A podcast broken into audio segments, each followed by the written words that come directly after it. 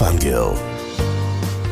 שלום לכולם, אנחנו בעוד תוכנית של השראה יומית. יום טוב לכולם, מה שלומכם? בעזרת השם, אנחנו נקווה שיהיה טוב יותר.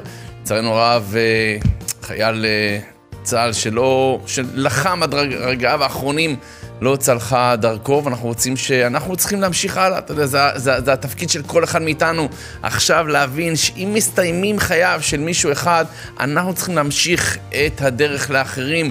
זה כביכול, אתה יודע, אנשים אה, נושרים בדרך, לצערנו הרב, לא, לא ברצונם, אבל מי שנשאר צריך לעשות את העבודה בשביל כולם, ולכן העבודה שלנו זה לדעת שמתקרב ראש השנה, ולמעשה, כאשר נקצב מה שנקצב עכשיו, זה תוצאות של ראש השנה משנה שעברה. וזו העבודה שלנו, לדעת איך להתכונן, נלמד היום קצת איך להתמיד, איך בעזרת השם קבענו משהו, קיבלנו משהו על עצמנו. למה אנחנו לא מחזיקים מעמד? בואו ננסה להבין קצת את עומק הדברים, כאשר מאחורי הדברים ננסה להבין שיהיו הרבה התקלות בדרך. הדבר החשוב ביותר זה לא לאבד תקווה, לזכור את זה, לא משנה מה. אנחנו כולנו לוחמים עד הרגע האחרון, והכוונה היא עד מצד אחד 120, אבל גם ראש השנה, אבל יש לנו עוד משהו, דרך אלוקים בא לקראתנו. יש עשרת ימי תשובה, יש יום כיפור, יש סוכות, יש שמחת תורה. זאת אומרת שלא אה, נדע, אה, נו, אתה יודע, לא, לא עבדה תקוותנו, מה שנקרא, אוקיי? וגם משום שעד חנוכה אפשר לתקן, אבל כמובן שטוב דבר בעיתו, אז בואו נתחיל היום. מאיר, מאיר ליבוביץ' פה על הדיגיטל. אה, מוטי קופר על הרדיו, ואנחנו בעזרת השם מתחילים. אוקיי. קצת התרגשות בהתחלה. למה? לא יודע, יש לי כמה דברים היום. טוב, ענייננו, בואו בוא נתחיל. אני רוצה להתחיל עם החפץ חיים. רוצה להתחיל עם החפץ חיים. בספרו, החפץ חיים זה לא ספרו, אבל כשכתבו עליו, החפץ חיים חייו ופועלו, חלק ג'. שם מדובר כמה נקודות לגבי ראש השנה, והוא מתחיל ברשימה של אבותינו הקדושים ללמדנו נקודה אחת. לא אבדה תקוותנו. חכו לא להתבלבל. והוא כותב כך: סבל רב כבר עבר עלינו בדרך גלותנו הארוכה. תחשבו, עם ישראל באמת רווי מלחמות, כמו שכל אחד מאיתנו, ישראל, מה שנקרא, ישראל הקטן, נלחם, נאבק, עליות, ירידות. בואו נסתכל על עם ישראל. ככלל, עבר עלינו דרך גלותנו ארוכה. באמת, תחשוב, מהרומאים, חורבן בית שני, גלויות, חזרה לארץ, גלויות, כל הרדיפות, אנטישמיות, מלחמות, שואה, תחשבו מה עם ישראל עבר. אבל בכל זאת, שימו לב טוב, אנחנו פה. סימן שלא מוותרים, נלחמים עד הרגע האחרון. ואף על פי כן אומר, למרות כל הצרות, חלילה לנו להתייאש מן הגאולה. קודם כל, מושג יסודי ביהדות, יש גאולה. בסוף יהיה טוב, לא לשכוח את זה. ומשאנו מעמיקים, אומר, חשוב בקורות העבר שלנו, אנו רואים עד כמה נפלאים הם דרכי ההשגחה. אומר החפץ חיים, בואו נסתכל על התמונה בפרספקטיבה נכונה. בואו ניקח את כל החיים שלנו כמסלול שלם, לא רק קטע אחד במסלול. קטע אחד במסלול, יכול להיות שיש בורות, יכול להיות שיש עלייה תלולה, יכול להיות שיש ירידה תלולה, זה לא משנה, אבל כשאתה מסתכל על סך הכל, וואו, היה טיול מדהים, בסדר?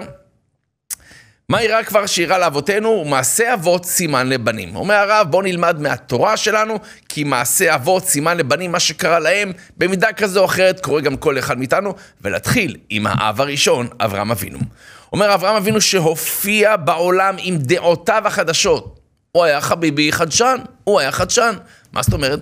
כל התקופה שלו, אנשים סביבו עובדי אלילים. אבא שלו, מה צריך לתת יותר רחוק מזה?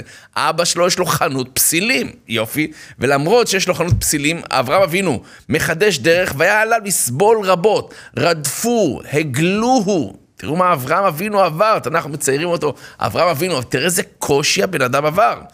אך שבסופו של דבר זכה להכרה בתור אב המון גויים. בסופו של דבר, שימו לב טוב, עבר תלאות, תלאות, תלאות, תלאות. בסופו של דבר, קיבל את התואר, או מצד בורא עולם, עתה ידעתי כי איש ירא אלוקים אותה, אתה, או להבדיל, אה, אב המון גויים, זאת אומרת, גם הסובבים אותו, כיבדו אותו והרימו אותו על נס. אומר חפץ חיים, תראה, יכול להיות שגם אתה עובר דברים כאלה. גם את עוברת, עליות, ירידות. זרקו אותך מהסמינר, לא יודע מה, חס ושלום, לא קיבלו אותך למקום מסוים, אותך, אתה מתמודד, כבר הזהירו אותך פעמיים, ועוד פעם אתה נופל, ועוד פעם אתה מתרומם, ואתה כבר נמאס לך מעצמך. תקשיב, מי שיישאר עד הסוף, יזכה לאכול את הפירות. מי שירים את הידיים וינשור, יאבד הכל. ממשיך הרב ואומר כך, כך יראה גם ליצחק. יצחק הפלישתים גירשו בתחילה מארצם בטענם, לך מעמנו כי עצמת ממנו מאוד. תקשיב, הפלישתים באים ליצחק אבינו, אתה משתלט פה על העניינים, תקשיב, אתה... לא מתאים לנו, לא מתאים לנו, קש, לך. וירדפו. אך בסופו של דבר זכה להכרה, שוב פעם אותו דבר, באים אליו הפלישתים ואומר, מבקשים ממנו שיגור ביניהם, וקראו ברוך השם. אתה רואה? החזיק מעמד, לא נשבר, גם אם נשברים זמנית, לא נשברים עד הסוף, וקראו לו בסוף ברוך השם, ויעקב אבינו, פה אתה יודע, הוא אסף כבר את כל הצרות כמעט של כולם, בחיר האבות. הן ידעו לנו, לנו אומר החפץ חיים, כמה סבל. צרת עשיו, צרת לבן, צרת דינה, צרת יוסף. תחשבו, אה? דיברנו על זה, אז לא צריך להרחיב. אבל תחשבו כמה באמת יעקב אבינו עבר. מה הוא רוצה קצת? איש תם, יושב אוהלים, תן לי ללמוד תורה. עשיו, עוד מבטן של אימא שלו, מה שנקרא, ואחרי זה הוא צריך לברוח ממנו, כי עשיו רוצה להתנקש בחייו. אתה יודע, לפעמים אני שומע כל מיני דברים בחדשות, אתה שומע שחס ושלום, אתה יודע, אה, לא יודע מה, מישהו אה, היכה מישהו אחר, או אפילו חס ושלום, לא יודע, פגע בו יותר קשה מלהכות לו, והוא נכנס לכלא אפילו. הרי זה שנכנס לכלא, בשלב מסוים הוא יוצא הרי, נכון? הוא לא נשאר של הנצח. תחשבו איזה הרגשה יש לאותו בן אדם שהתלונן. הוא רצה להגן על עצמו. הוא רצה שאותו מפגע, אותו אדם שפגע בו, אולי אפילו בעוד אחרים, יהיה מאחורי סורג ובריח ולא ימשיך לפגוע באחרים. אבל בשלב מסוים, בדרך כלל תלוי בעונש, אבל ברוב רוב המקרים, הוא משתחרר. ואז הוא מסתובב חופשי ברחובות. והשאלה, מה הוא עבר בכלא? האם הוא עבר שיקום, והוא חוזר אדם אחר לגמרי, שאני מאמין בזה וזה אפשרי, אבל אולי הוא רק חוזר ממורמר יותר. הוא רק חוזר, חכה, אני רק יוצא החוצה, תקשיב, אימא'לה, בסדר? אז בואו ננסה לדמיין את יעקב אבינו להבדיל, אבל כאשר עשיו מרגיש, אתה יודע, שגנבו לו את הבכורה, עבדו עליו, מה שנקרא, והוא רוצה, וזה עשיו, הוא יכול לרצוח אנשים, הוא שולח את הבן שלו אליפז, כי חבל ללכלך את הידיים, אבל תחשבו איזו הרגשה של יעקב אבינו, צריך לברוח, ועכשיו אה, עובד שם אצל לבן, וזה צרת לבן אומר, ואחרי זה צרת, הוא מתחתן, ברוך השם, אבל צרת דינה. לא צריך לפרט, אבל תחשבו איזו הרגשה יש לאבא, מה זה הדבר הזה? ומה עם יוסף? תחשוב, זה יעקב אבינו, זה לא סתם חס ושלום, תכף מפרסמים רב גדול, חס ושלום, הבן שלו נחטף, נעלם, חיה רעה, אכלתו. אכלו אותו זאבים. מי? מה זה הדבר הזה? זה אפילו מיטה משונה, כאילו, מה קורה פה? אם זה היה בדורנו, כבר היה כמה שאלות באמונה, אני חושב. לא, חס ושלום, אבל הרעיון. ובסופו של דבר, אומר החפץ חיים, באו למנוחה ולנחלה, זאת אומרת, בסופו של דבר הוא חי במנוחה וישוב הדעת, בסופו של דבר גם עם ישראל, גם כן עבדות מצרים, אתה מבין? אנחנו חיים בארץ ישראל פה כמה, 73 שנה, לא זוכר כבר כמה, אז תחשוב, זה יפה, אבל עם ישראל במצרים 210 שנים? כאילו, מי זוכר מה היה פעם? 86 שנה של שעבוד קשה. לא, חס ושלום, שואה, חמש שנים, זה, זה איום ונורא, אבל 86 שנה? תחשבו על, על, על... אין סיכוי שנשתחרר. אין. ארצות הברית הייתה 20 שנה באפגניסטן. הביתה יצאו. אנחנו 86 שנה בשעבוד נורא של מצרים. אבל אתם רואים? מי שיצא ממצרים, אלה שהאמינו, אלה שרצו, אתם זוכרים? כמו שחז"ל אומרים, הם יצאו ממצרים. אם אתה תתייאש, אם אתה תרים ידיים, מכת חושך. יופי, אז תבין שכל הסיפורים האלה הם בשבילך, הם בשבילי, בשבילך.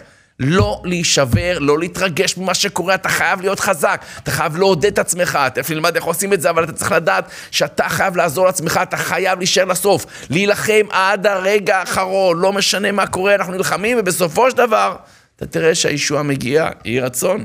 ולכן זה מה שמסתיים, ככה אומר החפץ חיים, ואומר, לאחר סבלם, עבדות מצרים, לאחר מכן עברו את תלאות המדבר, והגיעו למנוחה ולנחלה. מסיים החפץ חיים, מה זה קשור אלינו?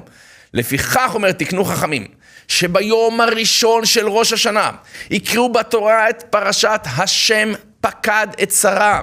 למה? שבה מסופר ששרה, לאחר שהייתה עקרה 90 שנה במצטבר, בסך הכל, נתברכה בבן. הרי זה עידוד בשבילנו, שלמרות שהשנה שחלפה הייתה קדושה קללות, תחשבו, שנה, ש... השנה הזאתי, מעבר לקורונה שמלווה אותנו, ובינתיים עדיין מלווה אותנו, שומר חומות, אה? תחשבו מה זה, איך הכל התהפך, איך אתה יודע, כולם שכנים, אה? מלשינים, זה יהודי, זה לא יהודי, זה לחץ, מה זה כל העולם. המציאות שלנו השתנתה פה, נהדר. לכן אומר אדרבה, יש לקוות שמעתה תחל שנה וברכותיה. זה השאיפה שלנו ולהאמין שבכל רגע זה יכול להיות, לא רק בראש השנה. ראש השנה זה דוגמה, זה היום, זה הפסגה, אבל אנחנו מאמינים בכל רגע שתכלה שנה וקללותיה ותחל בעזרת השם מהיום שנה וברכותיה. ולכן אנחנו צריכים להשתנות. אנחנו צריכים להראות לבורא עולם שאנחנו בשנה חדשה, שנה מלשון שינוי. בואו נראה לקדוש ברוך הוא, אנחנו משתנים, משתנים לטובה בעזרת השם, משתדלים. אבל למה אנחנו לא מצליחים שהשינוי יתמיד? אוקיי, משתנים. אני רוצה להשתנות, הרב. למה אני לא מצליח להשתנות לאורך זמן? אז קודם כל, תחפשו אצל עצמכם שינויים שעשיתם בעבר וכן יחזיקו מעמד. בסדר? וקודם תבדקו אצל עצמכם מה עשיתם על מנת שהשינוי יישאר ויחזיק מעמד. ותנסו להעתיק את זה, זה הכל. אבל מעבר לזה, נקודה ראשונה, כנראה שלא רציתם מספיק. נקודה ראשונה, בדרך של, נקרא לזה, עשיית שינוי נכון, אתה חייב, את חייבת לרצות מאוד. לא, כאילו, אתה יודע, זה יהיה נחמד אם. אם זה רק יהיה נחמד אם, בקושי הראשון, אתה תעוף לי ואתה לא תחזיק מעמד. אתה צריך באמת לרצות, באמת. אותו חייל, בראל, זיכרונו לברכה, אתה יודע, אתה שומע עכשיו סיפורים על אנשים שכל החיים שלו, הוא, היה לו צבא, זה היה החיים שלו, בסדר? הוא היה מתאמן לזה, רוצה את זה, חי את זה, נושם את זה. כל אחד מאיתנו, קח את זה כדוגמה. אם אתה באמת רוצה משהו, צריך לנשום את זה, לאכול את זה, לקום זה בבוקר וללכת לישון את זה בלילה. ככה מצליחים, ככה מגיעים לדרגות גבוהות, אחרת אתה לא תגיע לשום דבר. אז אם אתה רוצה שינוי, או להבדיל, אתה רואה שלא החזקת בשינוי, הסיבה שלא החזקת בשינוי, לא רצית מספיק. בסדר? נקודה ראשונה. נקודה שנייה, בואו נגדיר את זה, אתם לא הייתם מרוכזים בשינוי. הרי בהתחלה שיש שינוי, זה סוחף אתכם, זה מעסיק אתכם, אתם מאוד בזה, בסדר? אתם כביכול חיים את זה בוקר, צהריים וערב. אתם אוכלים את זה על ארוחת צהריים, בוקר וערב. אבל בשלב מסוים זה כאילו דועך. אתה לא שם לב, זה לאט לאט לאט לאט, זה כבר הופך להיות איזשהו, בסדר, זה כבר, אני פחות מתייחס לזה. או בפרט, אם פספסתם איזה יום אחד. ברגע שיש קטיעה של רצף, לא משנה של מה, ברגע שיש קטיעה של רצף, הסכנה שהדבר לא ימשיך גדולה מאוד. בפרט, אם לא רק פעם אחת פספסנו, יומיים פספסנו. ברגע שאתם פספסתם, נקטע לכם הרצף של יומיים, אתם בסכנה כפולה ומכופלת לא להמשיך את הדבר הזה. ולכן, מיד מיד, כמה שיותר לחזור, להיות עסוקים בשינוי, לחיות אותו, לנשום אותו, ובואו ניתן לכם חמישה דברים שכדאי לעשות. נקודה ראשונה, בואו נגדיר את זה, לכתוב את השינוי. הרבה מדברים על זה, גם אנחנו דיברנו על זה, אתם לא עושים את זה, וזה אחת הסיבות שאנחנו לא מצליחים להחזיק בשינוי. תכתבו, לא במחשב, לא בטלפון, אל תקליטו הודעה, לא, אני רוצה שתכתבו מה אתם רוצים לשנות. תסתכלו על זה, שימו את זה ליד המיטה שלכם, תראו מתחת לכרית. כדי שזה יזכיר לנו, כדי שנחיה את זה, כדי שנהיה מפוקססים, כי שינוי צריך שימור. ברגע שאנחנו לא משמרים את השינוי, אנחנו, הכי קל לנו זה לחזור להרגלים הישנים שלנו. הכי קל זה שיעור חופשי, מה שנקרא. ולכן, נקודה ראשונה, תרשמו את השינוי שלכם. דבר שני, לעשות את זה יום-יום. לעשות את זה יום-יום. אני הייתי מציע אפילו להקציב לזה זמן. למשל, אדם רוצה לעבוד על מידת הכעס, כדוגמה, נגיד, זה מה שהוא רוצה. לעבוד על מידת הכעס, והוא מחליט מ-6 עד 6 וחצי בערב, זה הזמן שאני מקדיש ללימוד מידת הכעס. אני קונה ספרים, אני קורא ספרים שכבר יש לי, אני שומע הרצאות, אני יום-יום, מצידי מלא יומן, וכל יום שאני מצליח אני מסמן X או V, הנה אני מתקדם, הנה אני עושה, אני רוצה עוד כמה זמן כבר עשיתי את זה. אני רוצה לחזק את עצמי, אבל קחו בחשבון שיהיו עליות וירידות. וזה הרעיון, בלי, בלי קשר, של תקיעת שופר. כידוע, ככה מביא הבן איש חי ועוד, כאשר תקיעת שופר בנויה נקרא לזה שלושה חלקים, בגדול.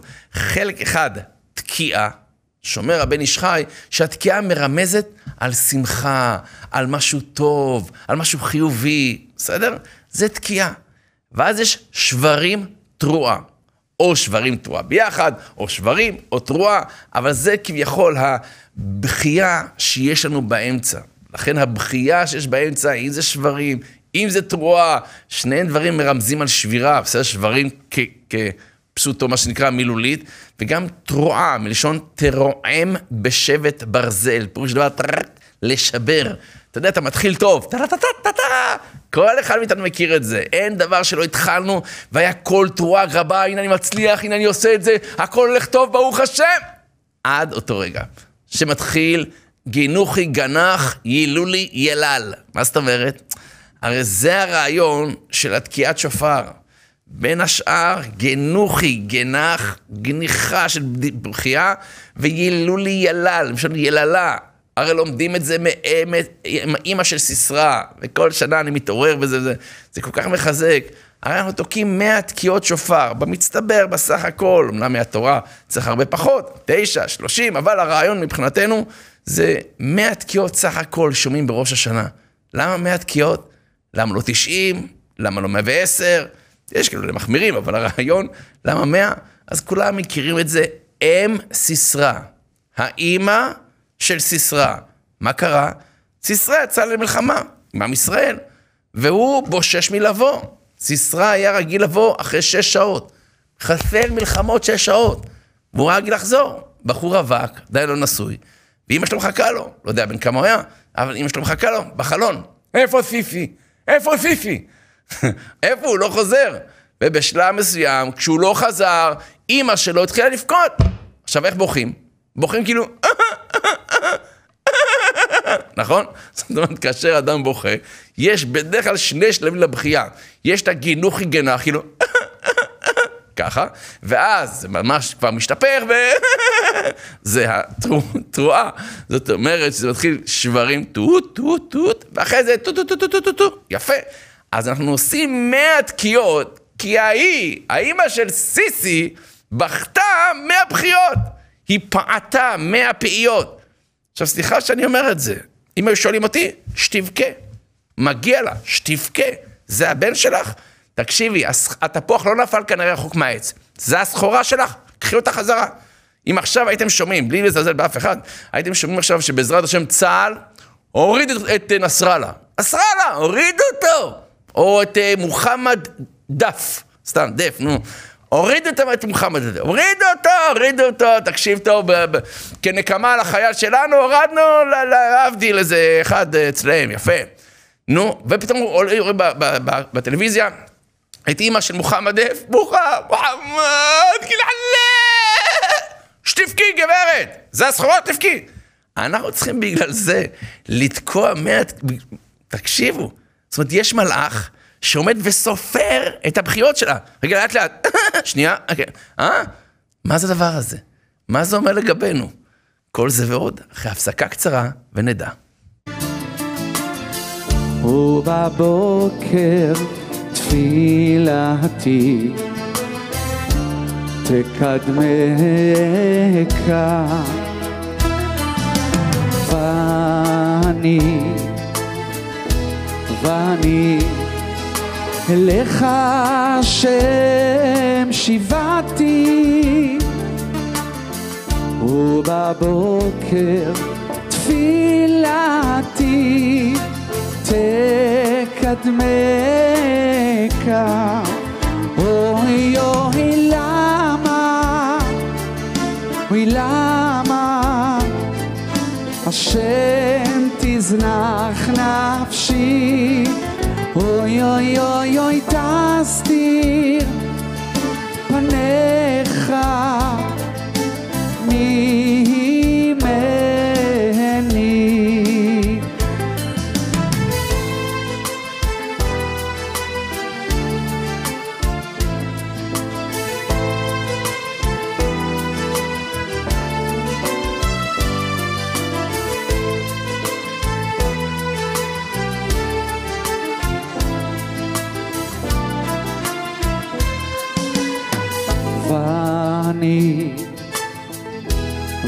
ואני אליך השם שיבתי ובבוקר תפילתי תקדמך.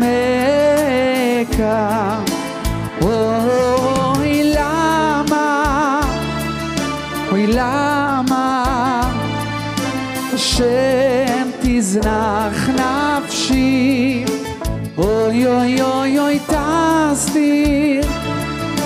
פניך ממני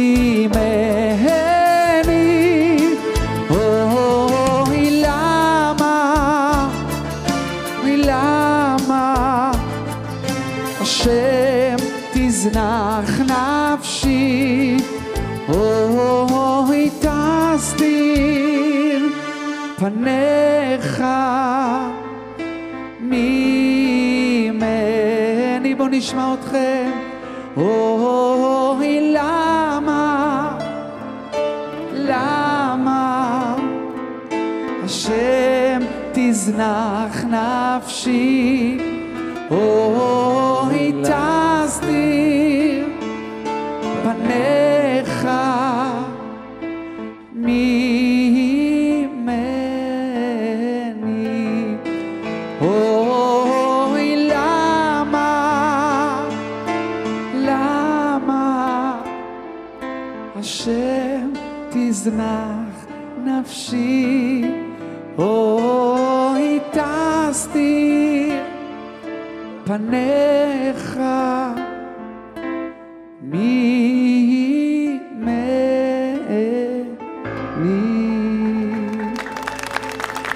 תודה רבה.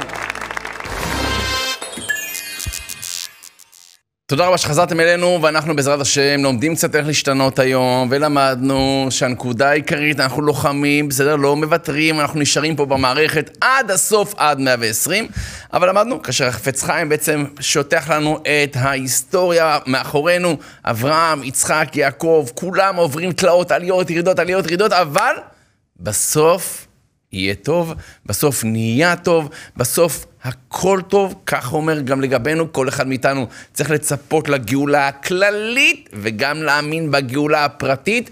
אנחנו רואים שעם ישראל כולו עובר את התלאות שהוא עובר, אבל כמו ביציאת מצרים, שהם לא האמינו שיצאו בכלל, אבל בסופו של יוצאים ביד רמה, ככה בעזרת השם, כי ימי צאתך ממצרים הראינו נפלאות, אנחנו נזכה גם אנחנו, וככה גם לרזולוציה הקטנה של כל אחד מאיתנו.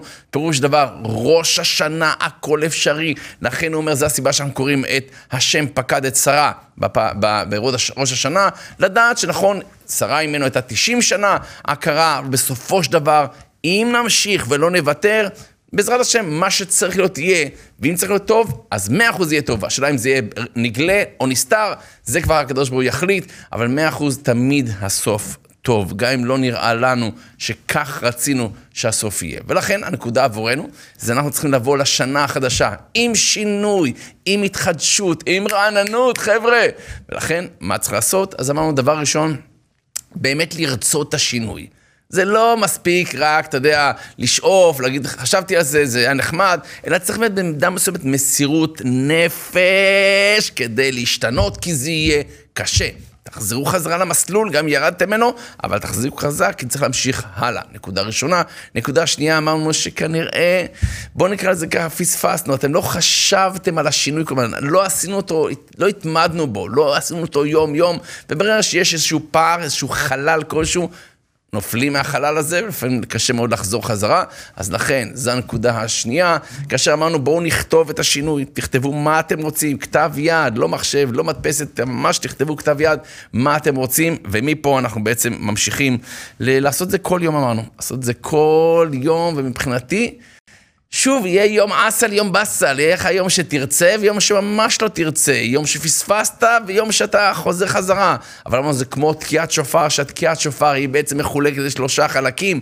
תקיעה, שהבאנו אותה בן איש חי, שאומר שזה כמו, אתה יודע, הרגשה טובה, וואו, יופי, הצלחה, נהדר, פתחנו את זה כמו שצריך, אבל אחרי זה מיד, גנוחי גנחי, הילולי הילה, מגיע הבכיות פה, ואנחנו, כן, הנה, זה כבר לא הולך כמו שזה רצינו, זה כבר לא קל כמו שחשבנו, זה טיפה יותר מאתגר, אה, הכי פשוט זה לסגת אחורנית, אני חוזר הביתה, אוקיי? חוזר למיטה, וזהו, עזבו אותי. זה לכאורה הכי קל, אבל בינינו, זה לא באמת יותר קל, כי אולי זה קל רגעית, אבל אחרי זה הרגשה של הפספוס, אחרי זה הרגשה של התסכול, הרגשה של חוסר הסיפוק שיכולתי לקבל אם הייתי ממשיך, בפרט אם אני אראה אחרים שכן החזיקו מעמד, יהיה הרבה יותר כואב, אני אומר לכם, לכן עדיף לשלם את המחיר עכשיו, להתקדם, לחזור חזרה למסלול כמה שיותר מהר, ואמרנו שאפילו אימא של סיסרא, בשמיים שומעים את הבכיות שלה, מונים את הפעיות שלה, את הבכיות שלה, וכנגד זה עם ישראל תוקע בשופר ביום החשוב ביותר בשנה, על מנת לבטל מה שנקרא את הקטרוג שלה, או להראות לקדוש ברוך הוא כמה לנו חשוב הדברים שלנו, כדי לזכות זכאים בדין. ולכן העבודה שלנו זה לדעת שמשמיים שומעים את הבכיות שלנו. וגם אם אתם מרגישים קצת אבודים, לפעמים צעקה אחת לבורא עולם, באמת מתוך הלב, מתוך העומק הנשמה שלנו, אני עושה את זה, אני אגיד לכם בינינו עכשיו, אף אחד לא שומע, אבל אני עושה את זה לפעמים באוטו. כן, מה אכפת לי? אני נוהג. אני הנהג של רפנקר, מה שנקרא, אה, אז אני לוקח אותו לכל מיני מקומות, ובשלב מסוים, אתה יודע, בדרך כלל בלילה זה קורה לי יותר, אה, אם אני בדרך להרצאה או חוזר מהרצאה, אתה יודע, מסתכל ימינה ושמאלה, לא באיזה רמזור או באיזה פקק, ולפעמים, אתה יודע, אם יש בכלל מוזיקה ברקע, ויש איזה שיר שפותח את הלב, ואני מביא כאילו, אבא! כאילו אני נותן צעקה, נכון, זכותי, הכל בסדר. לפעמים מרגיש ככה שיש לי את הצורך הזה, ואני רוצה, כי אדם מרגיש לפעמים נמצא בחושך. נראה שלא יודע איך הוא מצליח להתקדם. יש את הסיפור המאוד ידוע, שאני אגיד אותו לעילוי נשמת. רב שריה דבליצקי, זכר צדיק, קדוש לברכה, היהודי הקדוש הזה, שאני זכיתי שנים להתפלל איתו במניין של הנץ.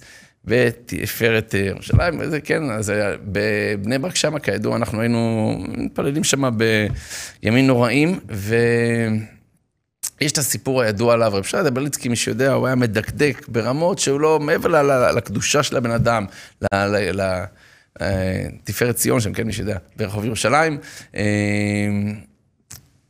לדקדוק שלו בתפילה. אני לא שאני יודע להגיד קריאת שמע, כן, אבל הקריאת שמע שלי היום, אני זוקף אליו, הייתי יושב לידו, והוא היה קורא את הקריאת שמע מילה, מילה. הוא היה מדקדק אפילו אם יש דלת דגושה או לא דגושה, גם זה היה מבחין, לא רק תף דגושה, תף לא דגושה, אפילו דלת, ולימדתם, הוא היה אומר, ואחרי זה הוא אומר עוד פעם, ולימדתם, לצאת כל השיטות, לאט לאט, כי חז"ל, והוא אומר לי שחז"ל הרי אומרים שכל קורא קריאת שמע ומדקדק באותיותיה, אז מצננים לו גיהנום. אתם מבינים את זה? מי חושב על זה בכלל? במקום שאנחנו נחשוב על זה, אני אומר את זה לעצמי, אז הוא אמר שכל המדקדק באותיותיה של קריאת שמע, הם מצננים לו גיהנום. אז חס ושלום, נותנים לנו פה מפתח, נותנים לך מה שנקרא מטף, מטף. שחס ושלום, אחרי 120, אם נצטרך לעבור שם, סתם, אתה יודע, בקטנה, יש לך מטף, אתה קראת קריאת שמע ודקדקת באותיותיה. עכשיו, בינינו אתה גם ככה קורא קריאת שמע, נו, אז לא כדאי להשקיע עוד דקה, שתיים, טיפה, יותר עם רווח בין המילים. בקיצור, אז יש את הסיפור הידוע שהתפרסם לאחר מותו. אמ, הוא היה נותן לנו דרשה, בדרך כלל היה נותן דרשה לפני התקיעות. אמ, הוא היה קורא הרבה פעמים את הדרשה של הרשש. כן, אה, זה מופיע בספר פלא עץ, מי שרוצה לראות את זה בערך ראש השנה, הדרשה של הרשש לפני התקיעות. בקיצור, זה, זה חוויות אה, כמעט ילדות, לא ילדות ממש, אבל כן אה, לפני כבר 20 שנה, לפי דעתי. בקיצור, למה אני אספר לכם את זה? מכיוון שיש את הסיפור הידוע עליו. הוא היה נוהג ללכת, להשתדל למקווה קר, דבר ראשון. דבר שני, למקווה אם יש של חשמל של שבת, כלומר שעובד על ידי גנרטור. ואז יש את הסיפור הידוע שהתפרסם, ואני אקרא לכם אותו כדי שנוכל ככה להפיק קצת אה, תועלת מהסיפור. הוא אומר, מעשה שהיה כך היה. על סמך מה שמסרו לי שבשבת, בראש השנה, יהיה חשמל כשר במקווה, היה שבת שחל בראש שנה, אמרו לו שיש מקווה, שבדרך כלל טובל במקווה ברחוב הירש, מי שיודע, באיפה שכולל הארי, אצל הרב ישראל פנחסי, גם כן זיכרונו לברכה, זה מפחיד כמה אנשים צדיקים באמת נפטרו. בקיצור, אז הוא היה נוהג ללכת לשם, מתפארת ציון, הוא היה הולך ברגל לרחוב הירש שם, 17 כמדומני, אני כבר לא זוכר, והוא היה מגיע מוקדם, מוקדם, מוקדם, מוקדם, כי הוא היה מדקדק, לא היה בקריאת שמע, הוא היה מתחיל את כל התפילה, מה שנקרא, מהקורבנות, מילה במילה, אז זה לוקח לו זמן, אז זה מגיע בסביבות, הוא אומר, בסביבות שעה שלוש בבוקר הוא הגיע למקווה, ואני קורא לכם. הלכתי למקווה כבר לפני שעה שלוש. בפרוזדור ובמדרגות היה חושך מוחלט. טוב, אך קיוויתי שלאחר שאפתח את המקווה, יש שם אור. טוב, הוא מגיע, תחשוב, שלוש לפנות בוקר, שקט, רוב, רוב, רוב העולם ישן, אולי אחד, שניים, איפשהו, אבל כולם ישנים. הרב, אדם לא צעיר, מגיע חושך מוחלט, מחפש את המפתח איפה שאמרו לו, והוא מתאר לעצמו, טוב, בחוץ חושך, אבל במקווה יהיה אור. הוא אומר, אני פותח את המקווה, ואני רואה שהמקווה חשוך לחלוטין. עכשיו, זה לא שאתה מגיע הביתה ואתה מכיר את הבית שלך, אוקיי, נסתדר, אתה מבין? אבל זה שבת, ואתה לא מכיר את המקום בהכרח, בוודאי לא בעל פה, ואתה צריך לגשש. ולגשש במקווה, לא בא לך פתאום ליפול לאיזה בור מים, נכון? טוב, אבל הוא לא מוותר. יש אנשים שאומרים, טוב, חושך, מה אפשר לעשות? אנוס רחמנא פטרי, חותך הביתה, אחי, חותך הביתה. לא, הרב לא מוותר. הוא הולך, אומר, מצאתי ספסל בחדר ההלבשה, ושם פשטתי את בגדיי, ומשם הלכתי לחדר המקווה. החושך היה יותר ממצרים. תחשבו, מקווה, בדרך כלל אין חלונות, הכל חשוך, חושך דחושך, מה שנקרא, יפה. ופתאום, אומר, איבדתי כל יחס, באיזה צד ופינה אני נמצא. כאילו, ברוב החושך, אתה לא יודע כאילו מה קדימה, מה אחורה, איפה הייתי, איפה לא הייתי, אז אתה מתחיל לגשש עם הידיים. אוקיי. אומר, אני מגשש בתוך המקווה, ובשלב מסוים אומר, גיששתי וגיששתי, וגם את המקווה לא מצאתי, והייתי משוטט והנה ללא פתרון, ופתאום נטבלו רגליי במים. הופה, אני מרגיש ברגליים מים. אוקיי, הגעתי לשפת הכנרת, סתם. לא, הגעתי למקווה. נהדר. גם טוב, נכנסתי, טבלתי ויצאתי. יפה. עד כאן חלק א'. המקווה מאחורינו. עכשיו, טוב, איפה חדר ההלבשה? אתה יודע, המקווה, לפעמים יש כמה בורות של מים. איפה היציאה פה? איפה היציאה? יפה מאוד, עכשיו אתה כבר רטוב, סכנת החלקה, מה יהיה, אוקיי? בשלב מסוים, אומר, מיששתי בקירות, ללא כל התמצאות, הכל נאבד ממני, פתאום הוא מגיע כנראה לאיזשהו אזור של חדר הלבשה, הוא מוצא חולצה ובגדים, חולצה ומכנסיים, יש! הוא בא לזה, ואתה יודע, לא יודע איך הוא זיהה, אבל הריח זה לא שלי. תחשוב, מה זה, אה? אתה עוד, רגע, או תלבש בגדים שלו שלך, איזה חוויה, וזה כנראה מישהו ששכח את זה במקווה. זה גם כנראה כישרון, ולך תדע איך הבגדים האלה נראים, ומתי הם שכחו אותם במקווה. בקיצור, הוא מבין שזה לא שלו. כעבור רגע, מצאתי את שלי. או, ברוך השם, עוד שלב עברנו בסיפור, הוא מתלבש ורצה לצאת. אך פה, הכל נגמר. הוא אומר, אחרי שאני לבוש, אני אמנם הגעתי כבר לשלב יפה, אבל דווקא בשלב הזה, הוא אומר, הכל נגמר. למה הכל נגמר, הוא אומר? מה הבעיה? פחדתי שעם כל צעד אני אסתבך יותר. אולי אני אחזור למקווה, עכשיו אם הבגדים ליפול למקווה זה לא הכי כיף, נכון? החלטתי שמתוך צער להישאר, לשבת על הספסל, עד שירחם השם. שלום סתם אתה מרגיש שבור, אתה מבין? זהו, אין לי סיכוי לצאת מפה. מה, שאני מחכה עד שאנשים יבואו? עכשיו תחשב מה, מה עובר לרב בראש. לא כאילו, תשמע, אני עייף, שכב על הספסל, נשאר קצת, נשאר קצת. זה מה שאני הייתי עושה, לכאורה, חס ושלום. אה? אומר הרב, אך אני הצטערתי בלב שאצטרך להפסיד את הקורבנות. הוא אומר קורבנות. אוקיי? קחו לתשומת לבכם, מי שמבין, מבין. בקיצור, אצטרך להפסיד את כל הקורבנות, ומי יודע? אם אולי גם פסוקת הזמרה. והתפללתי בלב לישועה. אתה אומר, טוב, איחרתי פסוקת זמרה, איחרתי, אני אדלג, אני אדלג, ובעזרת השם, יהיה בסדר. לא, אז הרב מתפלל בלב לישועה. זאת אומרת, לא לאבד תקווה. גם אם אתה בשיח חושך, אתה עדיין מחובר לאלוקים, אל תשכח. והנה אומר, לא עבר רגע. ואני שומע צעדים מתקרבים, יורדים לכיוון המקווה. קראתי בקול רם, אני לא רואה איך לצאת. רגע, רגע, ענה הקול. ומיד נשלחה יד והעמידה אותי במקומי, ואדרבה, למדרגות היציאה, המרחק היה כל כך קרוב, כי היה כמה סנטימטרים ממני ועד המדרגות. זאת אומרת, הוא היה ממש קרוב. הוא חשב, אני ממש רחוק, איך אני יוצא? אני נשאר פה כל החיים. הלך עליי. לא, אתה הרבה יותר קרוב. ומסיים הרב ואומר, מוסר השכל, אדם קרוב מאוד מאוד לדרך התשובה. רק כמה סנטימטרים מפרידים, והוא חושב שהוא שרוי בחושך מוחלט ומתייאש. אתה חושב שאתה גמור, אתה חושב שאין לך תקנה, אתה חושב שלא תצליחי. זה רק מחשבות שלכם, וגם לא שלכם. זה מצד היצר רע. פתאום נשמתי מרגישה את צעדי האלוקים המתהלך בגן. זאת אומרת, בשלב מסוים אתה מרגיש חושך, עכשיו זה הזמן שהמלך בשדה, זה מתקרב ראש השנה, תדליקו את הניצוץ היהודי, מה שנקרא. והוא רק צריך לקרוא במר נפשו, אני לא רואה איך לצאת מהחושך הזה. ואדרבה אומר, בוא ברגע, יהיה קול שיענה לו ויהיה יד שלוחה, ידו פשוטה לקבל שווים של הקדוש ברוך הוא, ומוציאה אותו למרחב, והוא רואה שרק מספר סנטימטרים הפסידו, הפרידו, סליחה, בין החושך ובין האור, והוא בסכלותו חשב שאבדה דרכו. יקיריי, זוהי העבודה שלנו. גם אם נראה לכם שחושך יכסה ארץ. אתה כבר מיואש, ואין לך כוח, והדברים, את מכירה את הכל בעל פה. אתה אומר, אני מכירה את כל הדרשות האלה, הרב, וכל פעם אומרים לי את זה, ואני לא מצליחה להתרומם.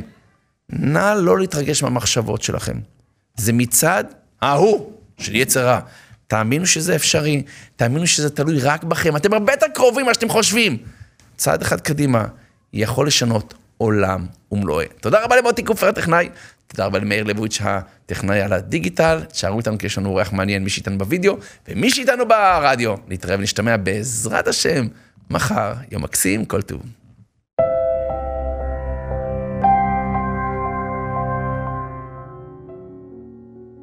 מי הוא לפי דעתכם אחד האנשים החשובים ביותר בחתונה? מה אתם אומרים? יש שיגידו לי, החתן, הרב, וואו, וואו. יש שיגידו, הכלה, הרב, מה פתאום הכלה? אולי ההורים שלו, שלה, הם משלמים תכלס את העניינים האלה. אז מי אחד האנשים החשובים ביותר בחתונה, לפי דעתכם? אני אגיד לכם מה לפי דעתי. אחד האנשים החשובים ביותר בחתונה הוא הצלם. תגיד לי, מה קשור צלם? אני אגיד לכם. בלי צלם, החתונה תהיה ארבע שעות, חמש שעות. מדהים. מה יישאר אחרי החתונה? לא יודע, אולי אה, העוף היה ככה וככה, לא יודע, קצת נתקע לי בגרון, קצת יבש, יבש. אחד יגיד לי, המוזיקה, הרב, לא בשבילי, הסטייל הזה של המוזיקה, זה לא, לא לדורנו. יהיה לך תלונות, התלהבת, נחמד, אבל זה ייגמר אחרי ארבע שעות וזהו. הצלם, היכולת שלו זה לקחת רגעים בחתונה ולהפוך אותם לנצח. אם הוא יצלם, גם אחרי 20 שנה, 30 שנה, אני אוכל להתבונן בתמונות ולראות, וואו, איך היה פעם. ולכן, שימו לב טוב, הכוח של הצלם הוא כוח כביכול אינסופי. תראה, הוא יגיד למשפחה, תגידו שנתיים לפני כן, כולם יגידו שנתיים לפני כן. כולם יגידו, בואו, תחבקו אחד את השני, כולם יתחבקו. סבתא, תחבקי את העץ. היא תחבק את העץ? חבקו את סבתא, כולם על סבתא. אבא, תן יד לבן שלך, חבק אותו. בחיים לא חיבק אותו. כשהצלם יגיד, הוא יחבק אותו. למה זה? אז אמרנו, יש לו כוח להפוך את זה לנצח. ולכן ראש השנה זה יום כזה. זה יום שבעצם מצלמים אותנו. לכן קיבלת חודש שלם להתכונן, אולי שנה שלמה, אבל גם נזכרת בסוף, אתה יכול לסדר את עצמך עד הרגע האחרון. כי בראש השנה בורא עולם גילה לנו שהוא דן את האדם באשר הוא שם. מה זה באשר הוא שם? איך שאתה באותו רגע. אני מצלם אותך בראש השנה, אז תתכונן. תבוא טיפה יותר מוכן, תסדר את עצמך, תסדר את השיער, תסדר את החיוך שלך, תסדר את עצמך. וזה ראש השנה, יום של צילום. שבגדול הוא לכל החיים. כמו שמתכוננים לצילום בכלל, אתה עומד מול המראה, מסתדר, סדרו את עצמכם. כל אחד יעשה את הבדק בית שלו. איפה אני יכול להשתפר? איפה אני יכול להצטלם טוב יותר? שבהצלחה.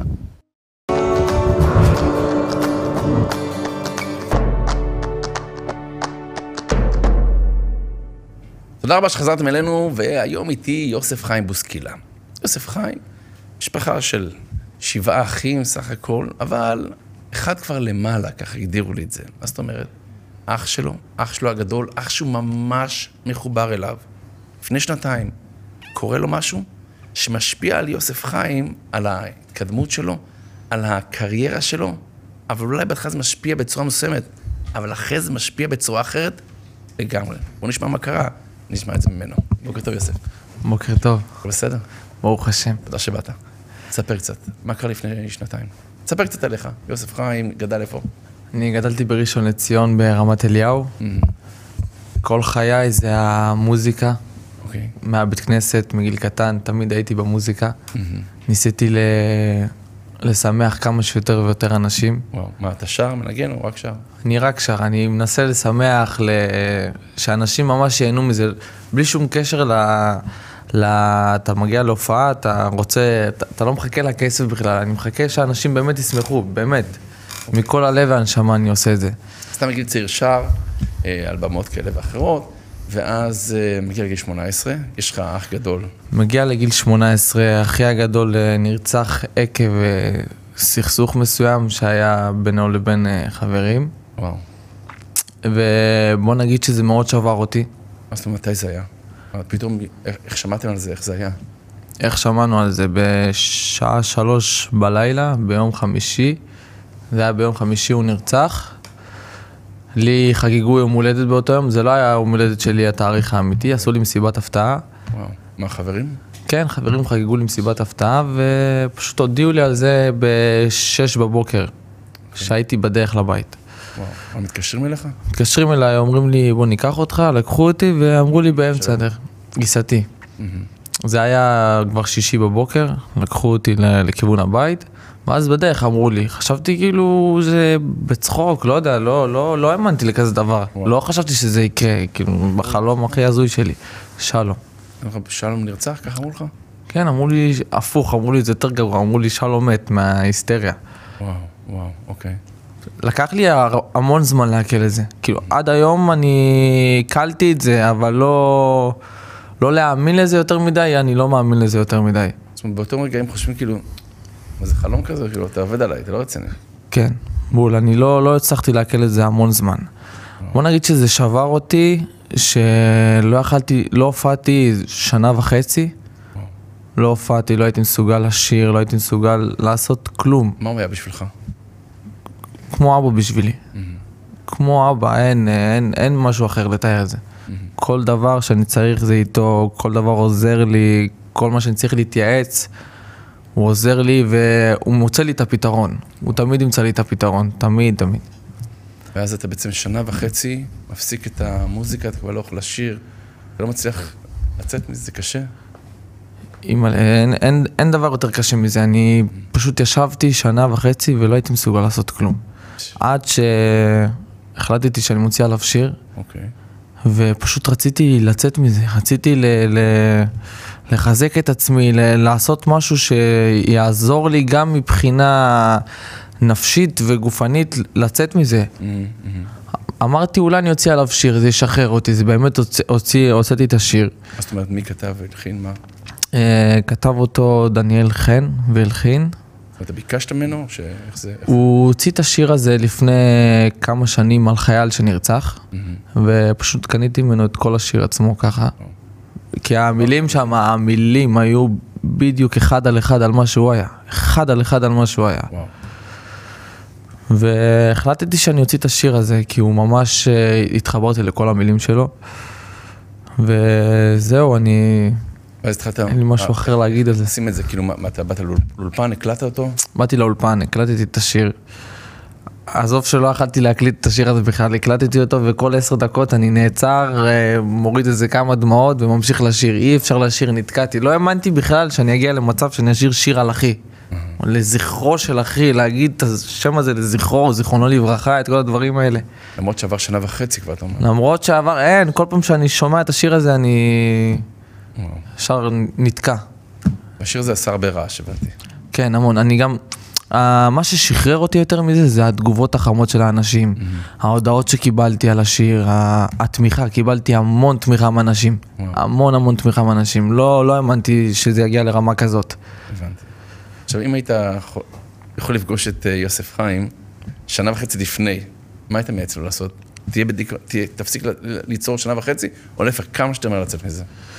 האמת, uh, בהתחלה חשבתי שאני לא, כאילו, לא דמיינתי שאני אצליח לצאת מזה. אבל uh, האמנתי שבסופו של דבר, כל בן אדם מגיע לשם, כל בן אדם מגיע ללמעלה. בסופו של דבר כל בן אדם מגיע ללמעלה, ואני מאמין שביום שהוא נרצח, הוא אמר לי, הוא כאילו, הוא אמר לי, אני טוב לי פה, יותר טוב לי פה למעלה, אני מאמין שאתה אתה תצליח גם במוזיקה, גם פה.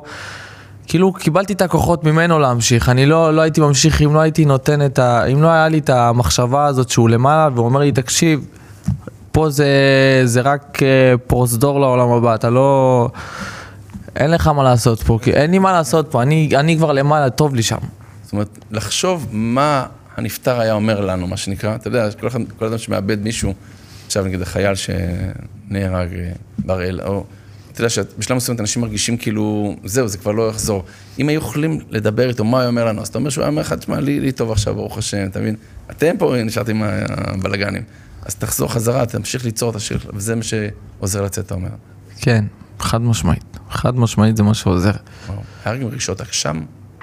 כאילו, למה לא, שמרנו עליו, למה לא? היה כזה דבר שלא.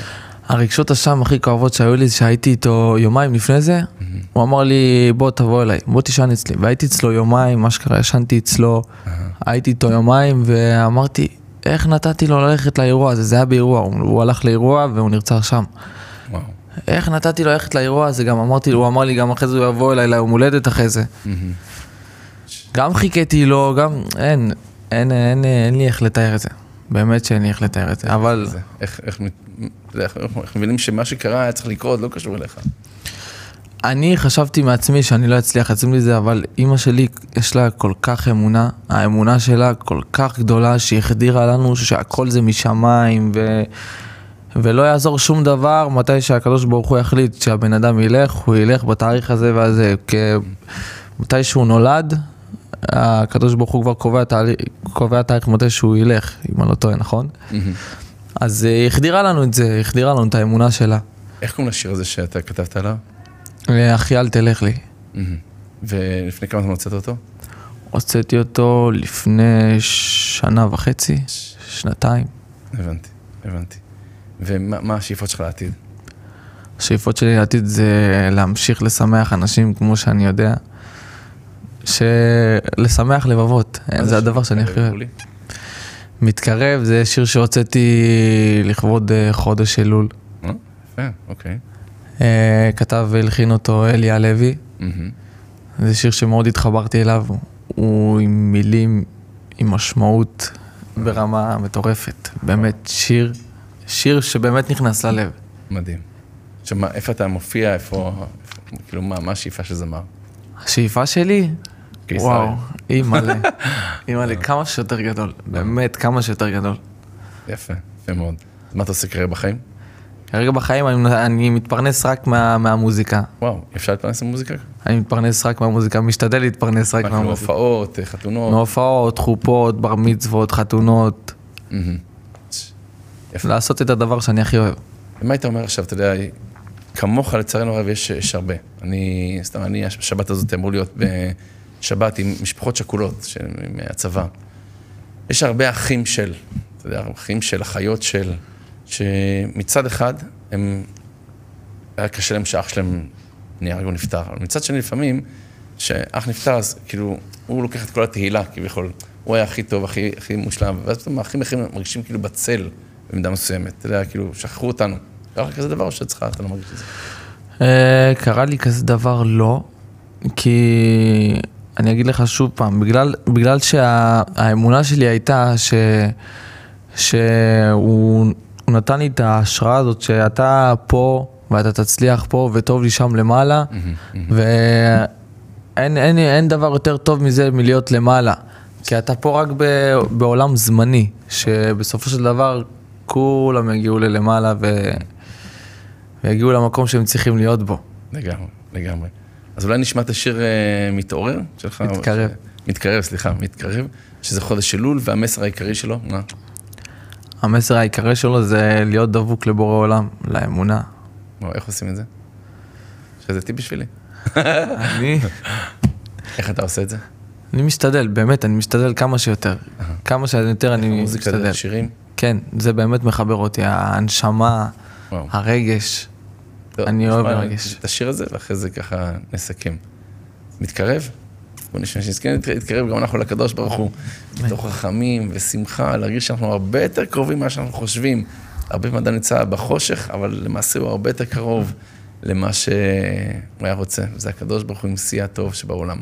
בואו נשמע רגע מתקרב, ואחרי זה אנחנו נסכם.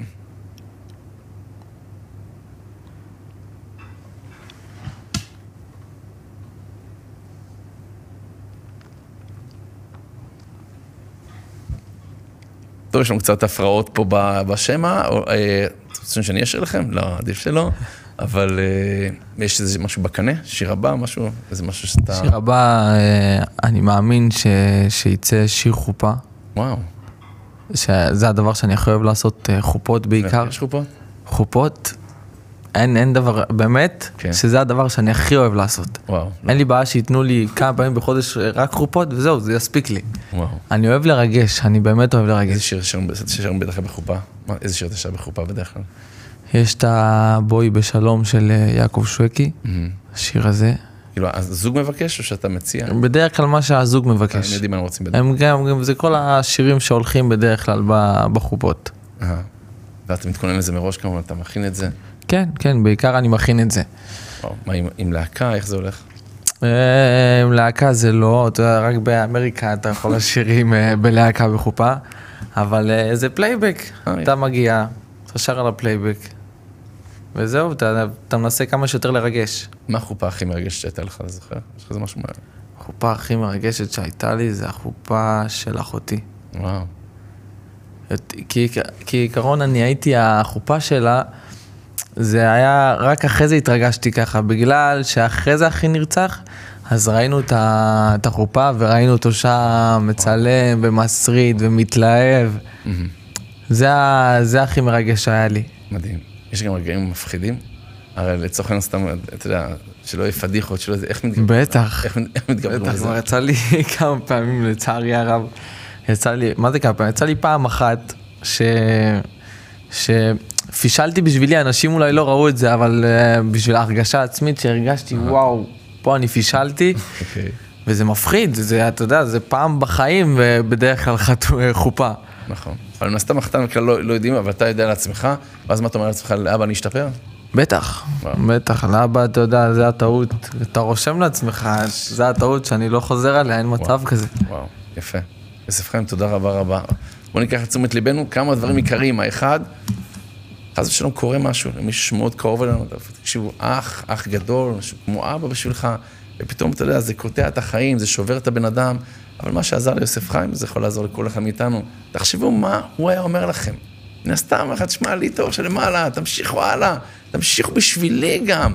תפקיד של אימא, להחדיר אמונה, שאימא אומרת את זה, היא אמורה להיות הכי שבורה, לכאורה, נכון, זה הבן שלה, אבל כשהיא מחדירה בנו אמונה, שהכל משמיים והכל לטובה, אז אין ספק שזה עוזר להתקדם.